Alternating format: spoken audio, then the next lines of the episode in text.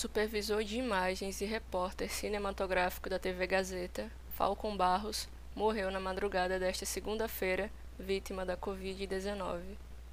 Ele estava internado na clínica Med Rádios, no bairro da Gruta de Lourdes, em Maceió.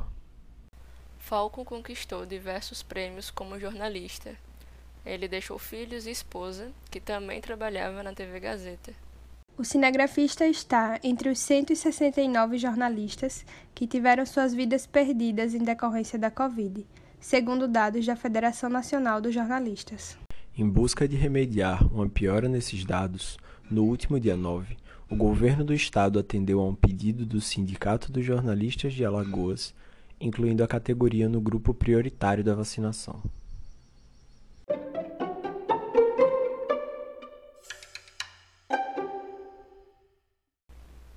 Em áudio, Bolsonaro xinga e ameaça agredir senador Rodolfo Rodrigues. O senador Jorge Cajuru divulgou nesta segunda-feira um trecho do áudio de uma conversa do presidente sobre a CPI da pandemia. Rodolfo Rodrigues foi autor do requerimento para a instalação da CPI, a fim de apurar eventuais omissões do governo federal no combate à pandemia da Covid-19.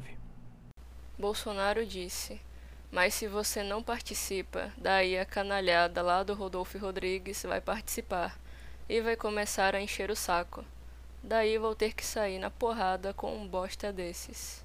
Em uma rede social, Rodolfo afirmou que não se intimidará com a ameaça. Em resposta, o senador disse que a violência costuma ser uma saída para os covardes que têm muito a esconder.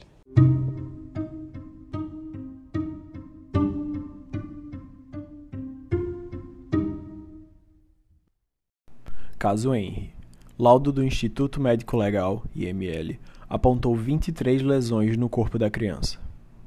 Ainda de acordo com os peritos, o corpo também tinha infiltrações hemorrágicas no couro cabeludo, em três regiões, que correspondem a ações diferentes. A criança de 4 anos morava com a mãe e o padrasto, o vereador Jairinho, na Barra da Tijuca, no Rio de Janeiro.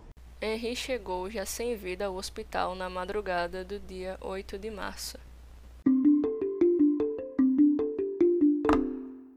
Homem é preso em flagrante após se masturbar na varanda de casa em Maceió. Um homem de 54 anos foi preso na tarde de hoje, no bairro do Jacintinho, em Maceió, pelo crime de importunação sexual. Ele é suspeito de praticar atos libidinosos na frente de suas vizinhas, sendo uma delas criança. O suspeito foi encaminhado à central de flagrantes no bairro do Pinheiro e vai responder pelo crime de importunação sexual, que possui pena de até cinco anos de reclusão.